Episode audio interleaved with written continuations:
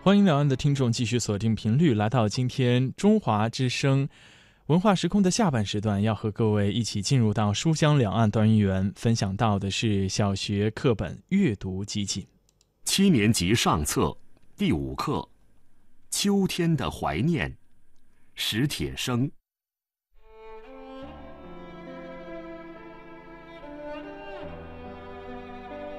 双腿瘫痪后，我的脾气变得暴怒无常。望着望着天上北归的雁阵，我会突然把面前的玻璃砸碎；听着听着李谷一甜美的歌声，我会猛地把手边的东西摔向四周的墙壁。母亲就悄悄地躲出去，在我看不见的地方。偷偷的听着我的动静。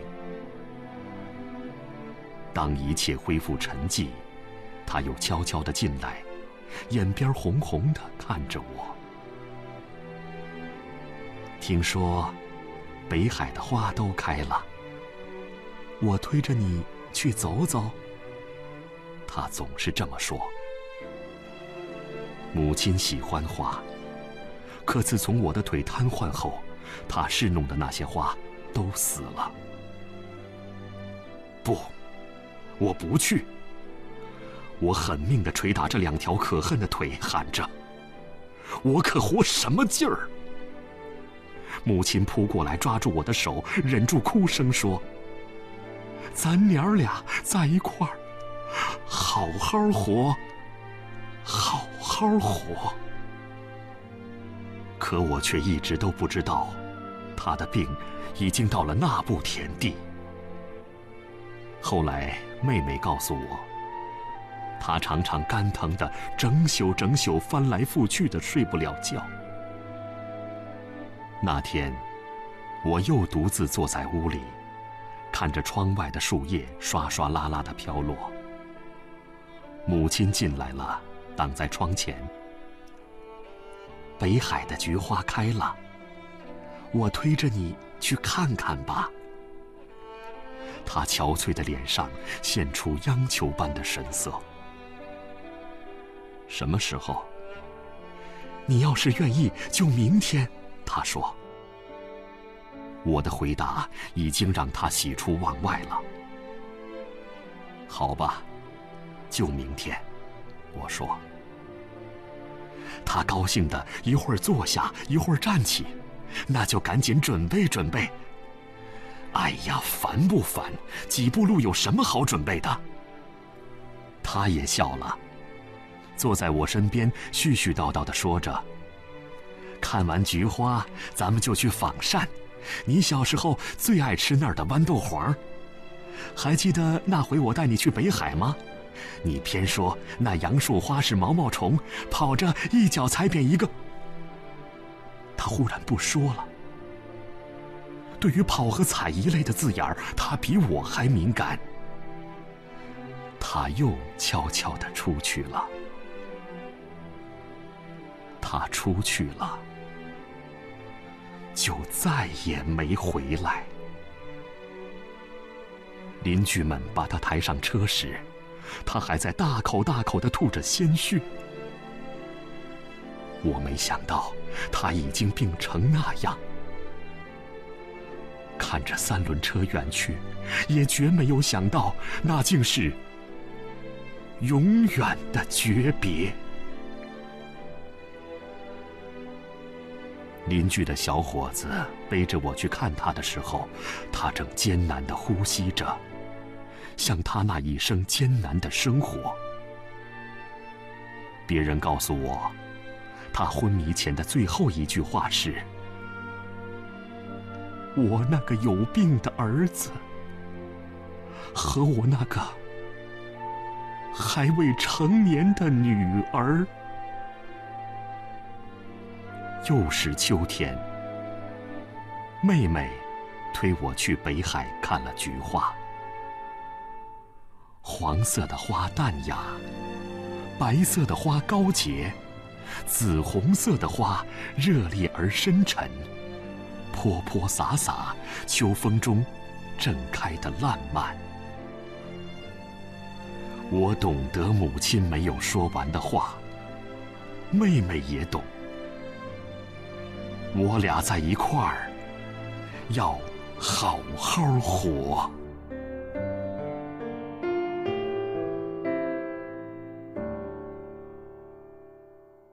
七年级上册，第十四课。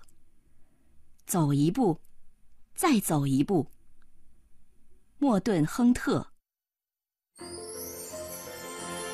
那是在费城，一个酷热的七月天。直到五十六年后的今天，我仍能感受到当年那股灼人的热浪。和我在一起的五个男孩子，已经厌倦了玩弹珠，以及用透镜在干树叶上烧洞的游戏，正在寻觅其他好玩的事。一脸雀斑的小内德说道：“嗨，我有主意了！我们很久没去爬悬崖了。我们走吧。”有人附和着。然后他们出发了，气喘吁吁的一路小跑，就像一群迷路的小狗。我犹豫了，我渴望像他们一样勇敢和活跃，但是在过去的八年岁月中。我绝大部分时间都是一个病弱的孩子，并将妈妈的警告牢记在心。我不像其他孩子那样强壮，而且不能冒险。快来呀！杰里冲着我大喊：“他是我最好的朋友。就因为你过去生病，所以就要当胆小鬼？这没道理。”我来了。我喊道，然后跟在他们后面跑。我们穿过公园，进入树林，最后来到一块空地上。在很远的另一边，有一道悬崖，像一面接近垂直的墙，突兀的耸立在岩石中。四面都是土坡，上面长着参差不齐的矮树丛和臭椿树苗。从底部杂乱的岩石到顶部草皮的边缘，只有六十英尺左右。但是对我来说，这是严峻和不可能的化身。其他的孩子一个接一个的往上爬，在突出的岩石和土层上找到放手和脚的地方。我犹豫不决，直到其他孩子都爬到了上面，这才开始。满头大汗、浑身发抖的往上爬，手搭在这儿，脚踩在那儿，我的心在瘦弱的胸腔中砰砰的跳动。我努力往上爬着，不知何时，我回头向下看了一眼，然后吓坏了。悬崖底下的地面看起来非常遥远，只要滑一下，我就会掉下去。撞上崖壁，然后摔到岩石上，摔个粉碎。但是那些男孩子已经爬到了距离悬崖顶部三分之二路程的岩脊上，那里大约有五六英尺深，十五英尺长。我努力向他们爬过去。我缓慢地爬着，尽可能贴近里侧，紧紧地扒住岩石的表面。其他的孩子则站在靠近边缘的地方，这种情景让我感到反胃。我偷偷的抓住背后的岩石。几分钟后，他们开始继续往上爬。喂，等等我！我哑着嗓子说：“再见了，看你就像滑稽画里的小人儿。”他们中的一个说道，其他的则哄堂大笑。但是我不能，我。这句话刺激了他们，他们开始嘲笑我，发出嘘声，然后继续向上爬。这样，他们就可以从崖顶绕道回家。在离开之前，他们向下盯着我看。内德嘲笑说。你可以留下来，如果你想的话。全看你自己了。杰里看起来很担心，但最后还是和其他孩子一起走了。我往下看，感到阵阵晕眩，一股无名的力量好像正在逼迫我掉下去。我紧贴在一块岩石上，感觉天旋地转。我想掉头回去，但知道我绝对回不去了。这太远也太危险了，在悬崖的中途，我会逐渐感到虚弱无力，然后松手掉下去摔死。但是通向顶部的路看起来更糟，更高、更陡、更变化莫测，我肯定上不去。我听见有人在哭泣、呻吟，我想知道那是谁。最后才意识到，那就是我。时间在慢慢的过去，影子在慢慢拉长。太阳已经没在西边低矮的树梢下，夜幕开始降临。周围一片寂静。我趴在岩石上，神情恍惚，害怕和疲劳。已经让我麻木。我一动也不动，甚至无法思考怎样下去，安全的回家。暮色中，第一颗星星出现在天空中。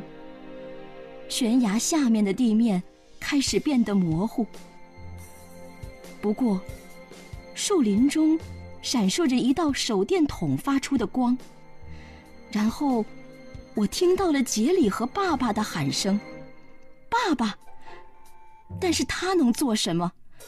他是个粗壮的中年人，他爬不上来。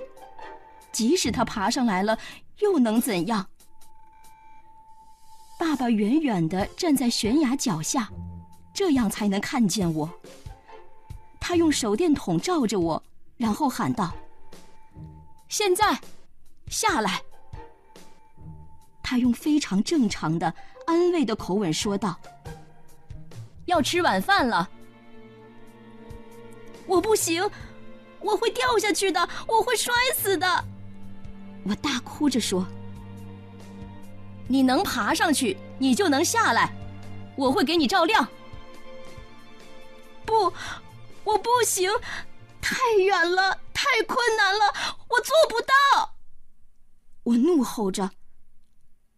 听我说，爸爸继续说：“不要想有多远，有多困难，你需要想的是，迈一小步，这个你能做到。看着手电光指的地方，看到那块石头没有？光柱游走，指着岩脊下面的一块突出的石头。”看到了吗？他大声问道。我慢慢的挪动了一下。看到了，我回答。好的，现在转过身去，然后用左脚踩住那块石头，这就是你要做的。它就在你下面一点儿，你能做到。不要担心接下来的事情，也不要往下看，先走好第一步，相信我。这看起来我能做到。我往后移动了一下，用左脚小心翼翼的感觉着岩石，然后找到了。很好，爸爸喊道。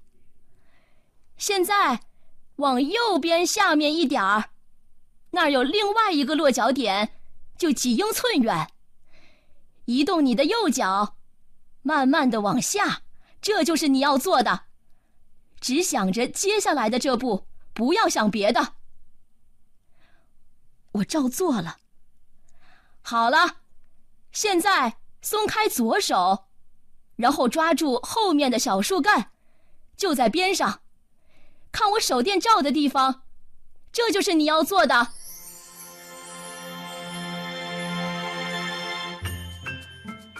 再一次，我做到了。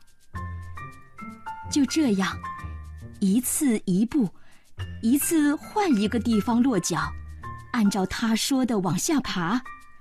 爸爸强调，每次我只需要做一个简单的动作，从来不让我有机会停下来思考下面的路还很长。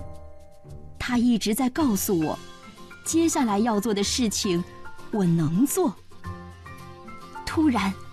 我向下迈出了最后一步，然后踩到了底部凌乱的岩石，扑进了爸爸强壮的臂弯里，抽噎了一下。然后，令人惊讶的是，我有了一种巨大的成就感和类似骄傲的感觉。此后，我生命中有很多时刻，面对一个遥不可及的目标。或者一个令人畏惧的情境，当我感到惊慌失措时，我都能够轻松应对，因为我回想起了很久以前悬崖上的那一刻。我提醒自己不要看下面遥远的岩石，而是注意相对轻松、容易的第一小步，迈出一小步，再一小步，就这样。体会每一步带来的成就感，直到达成了自己的目标。这个时候再回头看，就会对自己走过的这段漫漫长路感到惊讶和骄傲。八年级上册第八课：美丽的颜色，艾夫居里。玛丽斯克罗多夫斯卡的学生生活中最愉快的时期是在顶楼里度过的。玛丽居里现在又要在一个残破的小屋里尝到新的极大的快乐了。这是一种奇异的新的开始，这种艰苦而且微妙的快乐，无疑的在玛丽以前没有一个女人体验过，两次都挑选了最简陋的布景。楼蒙路的棚屋可以说是不舒服的典型，在夏天，因为棚顶是玻璃的，棚屋里面燥热的像温室；在冬天，简直不知道是应该希望下霜，还是应该希望下雨。若是下雨，雨水就以一种令人厌烦的轻柔声音，一滴一滴地落在地上。落在工作台上，落在这两个物理学家标上记号、永远不放仪器的地方。若是下霜，就连人都冻僵了，没有方法补救。那个炉子，即使把它烧到炽热的程度，也令人完全失望。走到差不多可以碰着它的地方，才能感受一点暖气。可是离开一步，立刻就回到寒带去了。然而，玛丽和比埃尔更要习惯忍受室外的严寒。他们炼制沥青油矿的设备极其简陋，由于没有把有害气体排出去的通风罩，炼制的大部分工作就必须在院子的露天地里进行。每逢骤雨促至，这两位物理学家就匆忙把设备搬进棚屋，大开着门窗，让空气流通，以便继续工作，而不至于因烟窒息。这种极特殊的治疗结核症的方法，玛丽多半没有对佛提埃大夫吹嘘过。后来，他写过这样一段话：“我们没有钱。”没有实验室，而且几乎没有人帮助我们把这件既重要而又困难的工作做好。这像是要由无中创出有来。假如我过学生生活的几年是卡西米尔·德鲁斯基从前说的“我的一妹一生中的英勇岁月”，我可以毫不夸大地说，现在这个时期是我丈夫和我的共同生活中的英勇时期。然而，我们生活中最美好而且最快乐的几年，还是在这个简陋的旧棚屋中度过的。我们把精力完全用在工作上，我常常就在那里做我们吃的饭，以便某种特别重要的工序不至于中断。有时候我整天用差不多和我一般高的铁条搅动一大堆沸腾着的东西，到了晚上简直是筋疲力尽。由1898年到1902年，居里先生和夫人就是在这种条件之下工作的。第一年里，他们共同从事镭和钋的化学离析工作，并且研究他们所得到的活性产物的放射性。不久，他们认为分工的效率比较高，比埃尔便试着确定镭的特性，以求熟悉这种新金属。玛丽继续炼制提取纯镭盐。在这种分工中，玛丽选了男子的职务。做的是壮工的工作，她的丈夫在棚屋里专心做细致的实验，玛丽在院子里穿着满是尘污和酸渍的旧工作服，头发被风吹得飘起来，周围的烟刺激着眼睛和咽喉。她独自一个人就是一家工厂。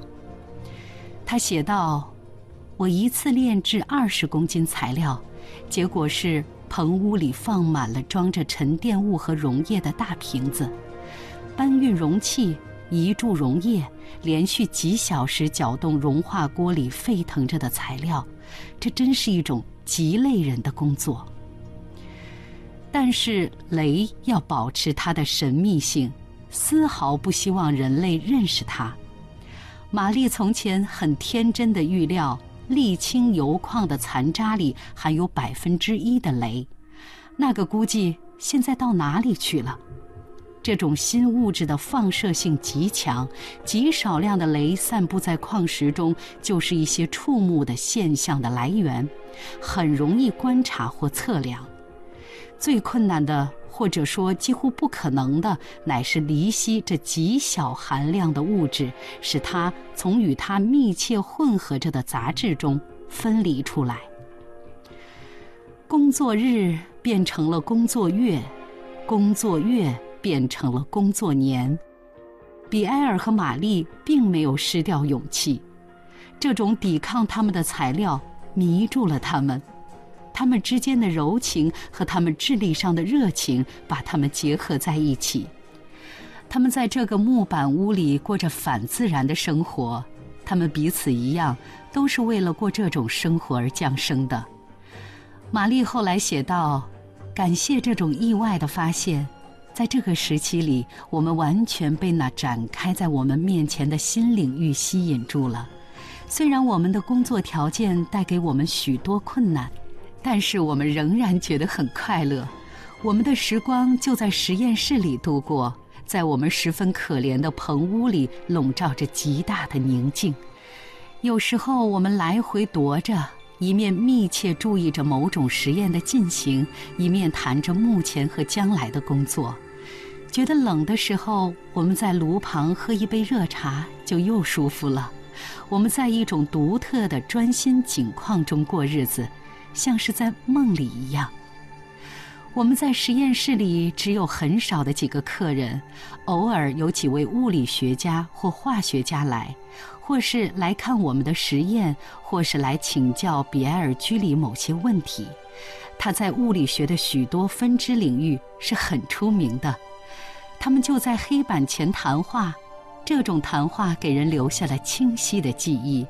因为他们是科学兴趣和工作热情的一种提神剂，并不打断思考的进程，也不扰乱平静专注的空气。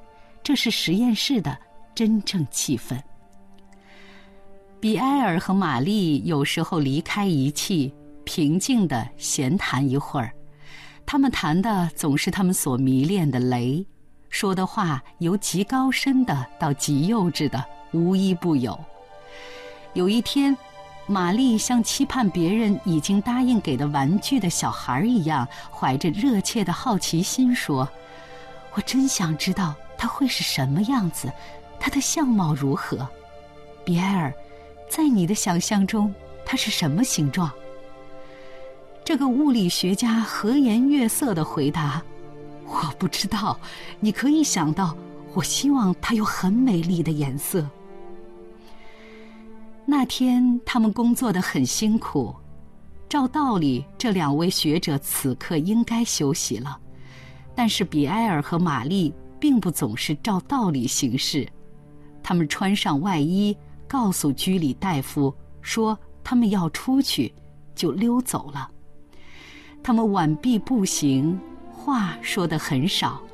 沿着这个远离市中心的街区的热闹街道，走过工厂、空地和不讲究的住房，他们到了楼蒙路，穿过院子。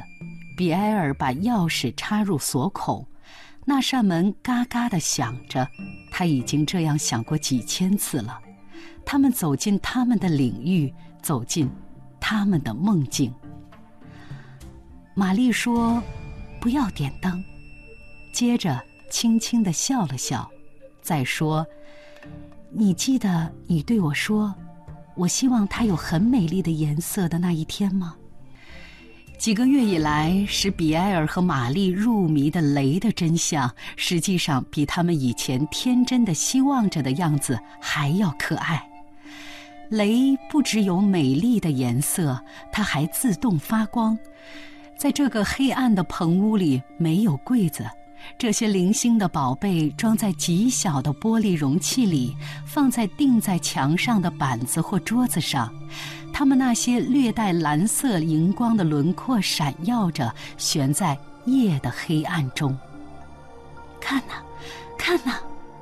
这位年轻妇人低声说着，她小心翼翼地走上前去找，找到一张有草垫的椅子，坐下了。在黑暗中，在寂静中，两个人的脸都转向这些微光，转向这射线的神秘来源，转向雷，转向他们的雷。玛丽身体前倾，热切地望着，她此时的姿势，就像一小时前在她睡着了的孩子床头看着孩子一样。他的伴侣用手轻轻地抚摸他的头发。他永远记得看荧光的这一晚，永远记得这种神妙世界的奇观。